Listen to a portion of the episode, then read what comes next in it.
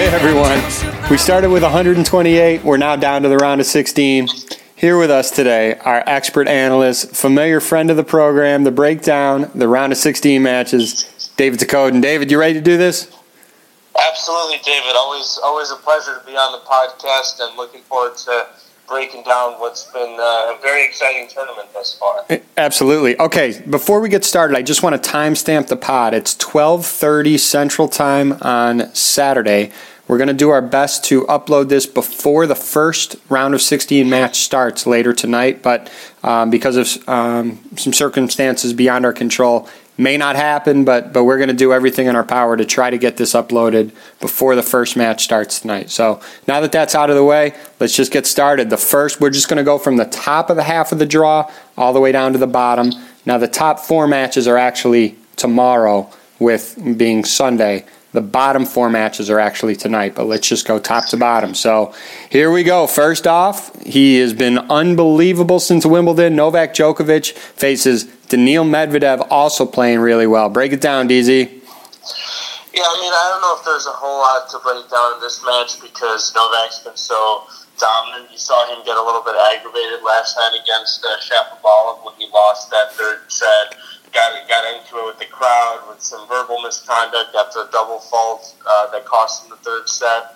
But he came back and, and really stormed through that one six six nothing uh, in the fourth. So I think Novak's obviously a heavy favorite when he's in his machine like mode, as as you've referred to it in previous segments. It, it's very tough to beat and I think a problem for a guy like Medvedev, who's played some amazing tennis this tournament and really demolished Goffin yesterday with some of his big striking from the baseline. Um, what really is going to play to Medvedev's disadvantage in this match is that he hits a very flat ball, and uh, Novak just eats that up. He's going to be on top of the baseline, just redirecting balls, uh, whether it be cross court or down the line, and uh, while it's been a great run for Medvedev in the sense that I think this is one of his best uh, finishes at a Grand Slam thus far uh, for a guy who's super young and playing well, I think Novak's got the edge in this one. Um, and again, this is not we're not making any guarantees with regards to Novak sort of being a shoe in to win the title. Uh, because I think there will be tougher matches to come, but I don't see this one really being that tough of a test. I think Novak in straight sets over the young Russian Daniil Medvedev.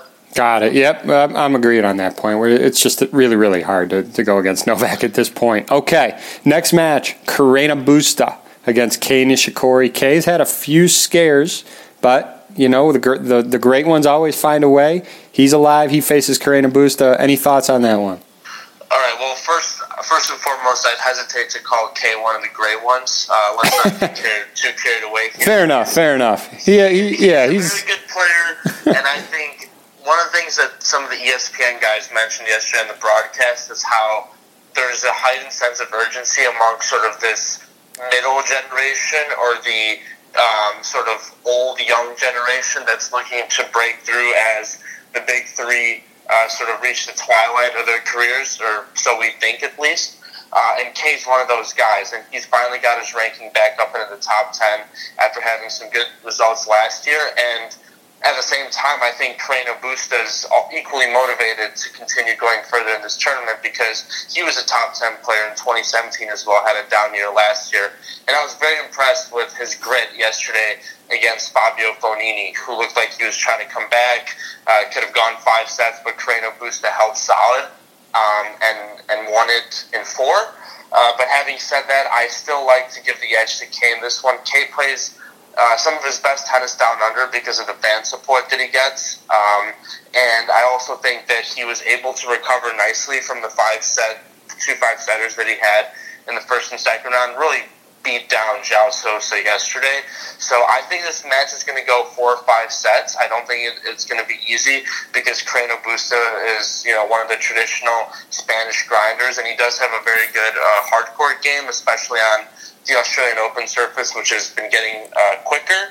But I think that this is Kei, and Kei's going to be facing Novak in the quarterfinals. What, what do, you, do you have any other thoughts on this one? Yeah, I mean, obviously, let, let me self-correct myself at start. The good players find a find a way. Obviously, I'm in agreement with you. Kei is not at the echelon of what we would classify the top of the top, but he is very solid.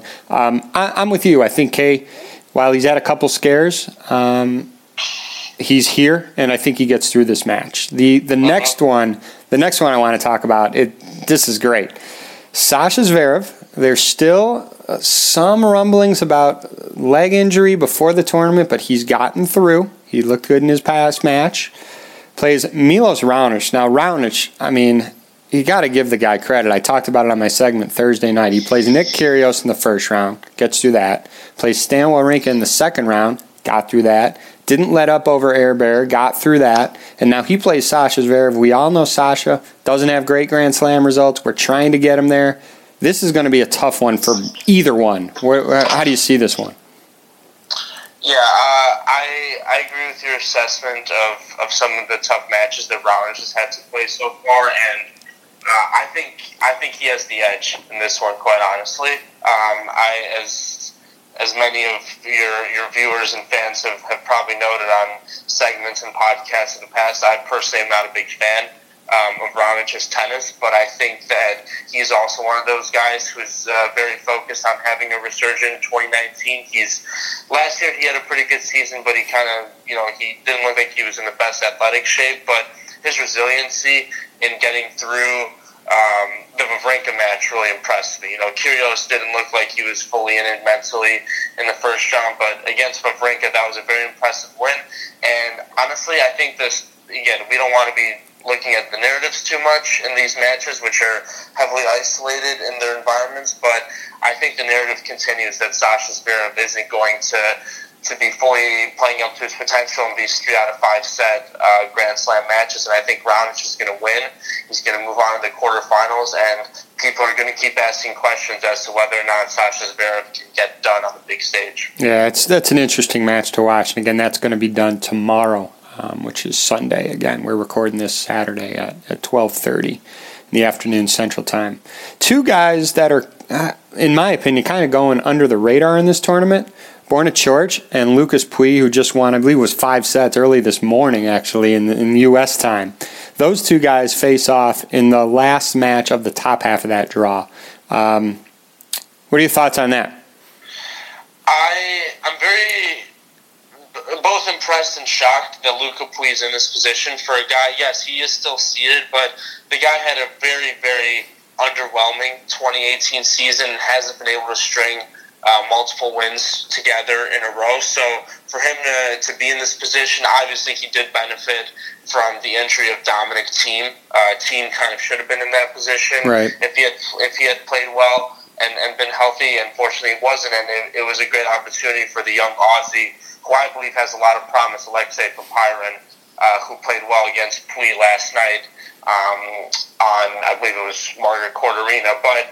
I think Coric has the edge in this one simply because, from a technical standpoint, they kind of play the same game. They're both aggressive baseliners. They're good from both sides.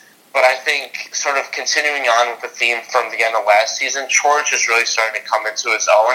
I think he's always had the physical skills and he's improved some of the deficiencies with his forehand. But I think mentally is really where he's stepped up. And I think for a lot of these young guys, um, you know, we, we talked about Medvedev, obviously Khachanov lost earlier last week. Uh, Coric, because they've had good results in 2018, just having that higher seed and being able to get a lot of confidence under their belts in the first few rounds of these tournaments, I think it's really going to pay dividends. And in terms of just the form, I think Coric is in very good form right now. And I think I don't think it's going to be easy because Pouille's going to fight, and Pouille's had success in majors before, um, namely the U.S. Open yeah, and be Rafa. But, yes, exactly. But I think this is a matchup that's going to play directly into Coric's hands, and honestly, I I wouldn't be shocked if um, I'd be shocked if we got to the semis because that's probably the weakest section of the draw.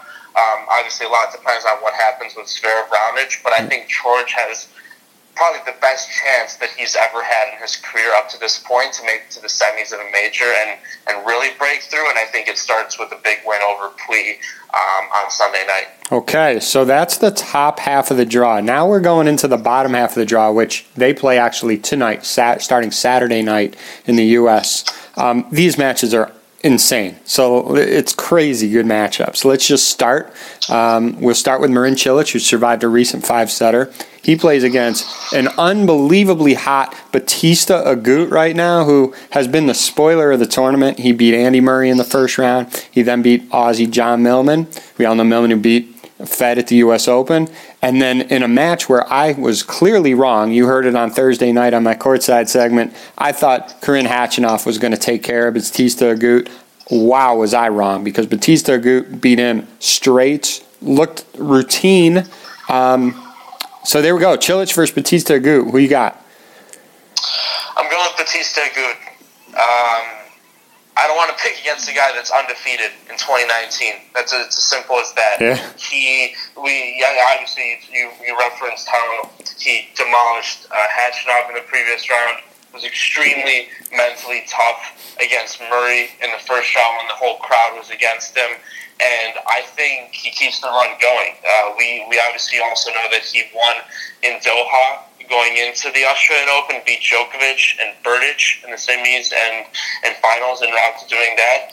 And I just think Cilic is going to be a little bit fatigued, in my opinion. Cilic had to come back from two sets to love down to beat Verdasco in the previous round, if I'm not mistaken. And I think he's not going to be able to pull it out this time around. I think it, it could be easily one of those matches where Bautista Agut comes out firing, takes the first two sets, maybe Cilic gets the third or the fourth. But I mean, if if you watched, if any of you guys out there watched uh, Bautista Agut's match against Khachanov, I mean, Khachanov did not play that poorly. Did he play up to his expectations as a top ten player? Probably not but Bautista Agut was absolutely on fire in that match. The way he's striking the ball, uh, particularly off the forehand side, which is his strength, and then a lot of the directional changes that he's got going on with the backhand, he's just super solid right now. And honestly, I think he's playing, aside from the year when he broke into the top 20, I think he's playing some of his best tennis right now. You can see the way he looks at his box in between points. The the mentality is perfect for him. And Cilic, I think, is coming into this match with a ton of pressure because Cilic got to the final right. of the Australian Open last year, and that's a lot of points that are going to be coming off if he's unable to get either back to the semis or the finals. And I think Bautista Agut finishes him off in this round of 16 matchup. Yep. Okay. Well, we appreciate that analysis. And now we're getting to the last three matches. We're going to continue in this order right now. We're going with another next gen star, Stefanos Tsitsipas against Roger Federer. And let me just say this I posted it on my Facebook page this morning. The big dogs, and when I mean the big dogs, I mean Novak, Roger, and Rafa, they're not ready to relinquish their status quite yet. And you're seeing it. Roger destroyed Taylor Fritz. Um, Nadal, he beat uh, de Minaur, right? And then Novak just beat Shapovalov um, late last night. These guys aren't relenting yet, and here we have Tsitsipas, another next gen star, facing Roger. I'm going. I'm going with Roger. Yeah, I, I can't argue with you on that one simply because um, again, I I'm a little bit concerned. I, I know Federer blew Fritz completely out of the out of the woodshed. Um, in the as as our boy Brad Gilbert likes to say, um, in that third round match, I'm still a little bit concerned about Federer's health and the potential of a of a back issue, but right. it didn't seem to rear its ugly head in the previous match, and I just think I, I don't think there's a lot that Tsitsipas can do to hurt Federer from the back of the court. We know he's got a big serve, but it's not super consistent. And with Federer's chip, I mean, he's going to be getting those balls back in play. It's not like he's going up against an Anderson or a Raonic, uh, which are guys that have given Fed trouble. They can take the racket out of Fed's hand. That's exactly, not going to happen tonight. Exactly. Right. And and I think that know, even though Tsitsipas had a great win against Basilashvili in the previous round and played some very disciplined tennis from the back of the court. I just think Federer's level of aggression, particularly from the forehand, um, he's going to find some of the weaknesses in Tsitsipas's game. And just from a mental standpoint, I, I kind of see this one as sort of the mentor versus the mentee. I don't know what they're. I think they've actually hit before in Dubai, so they might have a personal um, relationship. But I, I just don't see this one where the young guy takes out the legend. I think Tsitsipas has uh, a long way to go. So he gets to sort of the point where he's one of the top players in the world, even though he's made a ton of progress. And I'm actually impressed that he's in the round of 16 because I thought this could be sort of a sophomore slump uh, season for him. But I think Federer's going to pull this one out in straight sets, maybe a couple tie breaks, but um, just got to give him the edge because he is playing well. And again, we we've noticed, you know, he's very comfortable in Australia, and uh, I don't think that's going to change in this upcoming match. Right. Um, they have not played an official head-to-head match. They did play a couple weeks ago in Hopman Cup, I believe, and, and Roger won in straights, I think. Um, so take it for what, whatever it's worth. But I'm with you. Uh, Fed's going to. I feel Fed gets through in that match. Okay, two more matches to go. I want to flip the order of these because um, the one next in the draw is Tiafoe versus Dimitrov, and I want to talk about that last because I'm so fired up about that match. Let's go to the last match in the draw: Berdych versus Nadal, a resurgent Tomas Berdych. I may, I may add. Rafa, um, no signs of any health problems. He's moving great. While Berdych has been playing great, I, again, I, I cannot go against Rafa. I'm picking Rafa. Yeah, it's. Uh, I'm with you on that one. Um, I mean, Rafa looks awesome, and there, there's really no other way to put it. And I think the only thing that stands between him and the final is is injury. Quite honestly, yep. yep. I, I don't. Again, we don't want to speculate who he he needs to. You know, Rafa's not the guy to, to look ahead of any opponent, and we shouldn't either. But having said that, I think he's going to steamroll Berdych. Berdych has had a great tournament. Resurgent is a very apt word to describe um, the way he's been playing this year, considering I think his ranking photo is low as something in the 70s toward the end of 2018 but he looks very good, and he played a very solid match against Schwartzman in the previous round. But um, the, the, the theme with Berdych is pretty common. He plays good tennis in Australia, and then he runs into one of the big three in the round of 16 in the quarters, and more often than not, he loses to them. And I don't think that's going to change. Um, again, we don't want to focus too much on narrative, but from an X's and O standpoint, I mean, Roth was just going to bully him around the court with his forehand. If if Berdych were playing somebody a little more passive uh, against whom he could dictate and take advantage of the court, I like his chances better. But um, something tells me that he's going to be playing a lot of defense yeah. against Rafa. And and another thing to, to point out is sometimes, again, as you as we briefly discussed with Federer, there have been guys who can who can neutralize um, the matchup with Rafa with their serve. Does have a very good serve, but if you notice, Rafa has tinkered with that service motion. He's yep. serving a lot bigger, yep. a lot bigger, a lot flatter, and I think that's a change that Uncle Tony and Carlos Moya have implemented to keep some of the points shorter um, on this Australian Open hardcourt surface. And I think I think Rafa and straights. Yeah, watch watch the court positioning of these two guys in this match, and, and again, you said um, Berdych be playing a lot of defense. If he's pushed behind the baseline, which I think he will be, it's it's uh, not going to be good for him. So I'm with you on that. Rafa advances in that one. Okay, now the match that I'm just we we've talked about it. I am eager to hear what you say because we haven't really heard your deep analysis into it, but. Frances Tiafoe against Grigor Dimitrov. Now, I'm really, really pulled in this match. I, I have to say, just from experience and ranking and everything, Dimitrov's favored, and he's played well in Australia. Yeah, he has not won a Grand Slam, but he took Rafa to 7 5 in the fifth a couple years ago. He beat um, a pretty good Nick Kyrgios last year in the round of 16 before a disappointing loss. Um, Kyle Edmund in the quarters. Dimitrov is as talented as they can get. He hasn't put it all together yet. Frances Tiafoe, I mean, this is an unbelievable opportunity for him. He's obviously one of those young Americans that we're trying to get more consistent. I have, uh, you know, I've, I've been fortunate to cover the Delray tournament for the last couple years. He won the Delray tournament last year. He's not going to be intimidated. Um, he's going to go in fighting. He's going to face Grigor. Now, for those that know me, they know I'm an Andre Agassi guy. Andre's been helping Grigor. I'm really pulled. I don't even know who I'm I'm rooting for. I mean, of course, I want Tiafoe to to advance as, as a fellow American, but I'm also a big fan of Grigor. If I'm being totally objective, I'm picking Dimitrov in four tough, tough, close sets. Uh, I, I, really like your analysis on that one. There's, there's the storylines are there. Um, it's a very interesting matchup for two guys that are not in the top 10 or top 15 right now, and two guys that are looking to, to make statements in 2019. And I got to give credit to Tiafoe. He's kind of been a guy that, um, let, let's just say, he brings a lot of energy to the table when he plays, and I think that's a great part of his game. And I, and I think that it's uh, making tennis, at least from an American standpoint, a lot more exciting. Right. But he hasn't always been able to back it up. And that's why you know I've called him fake energy Francis, and and you can make up a lot of sort of jokes that are saying that he shouldn't be as demonstrative as he is on the court, but he backed it up. He beat Kevin Anderson. He played a fantastic match against Andreas Seppi in the third round. Seppi plays his best tennis at the Australian Open, and Tiafoe came through.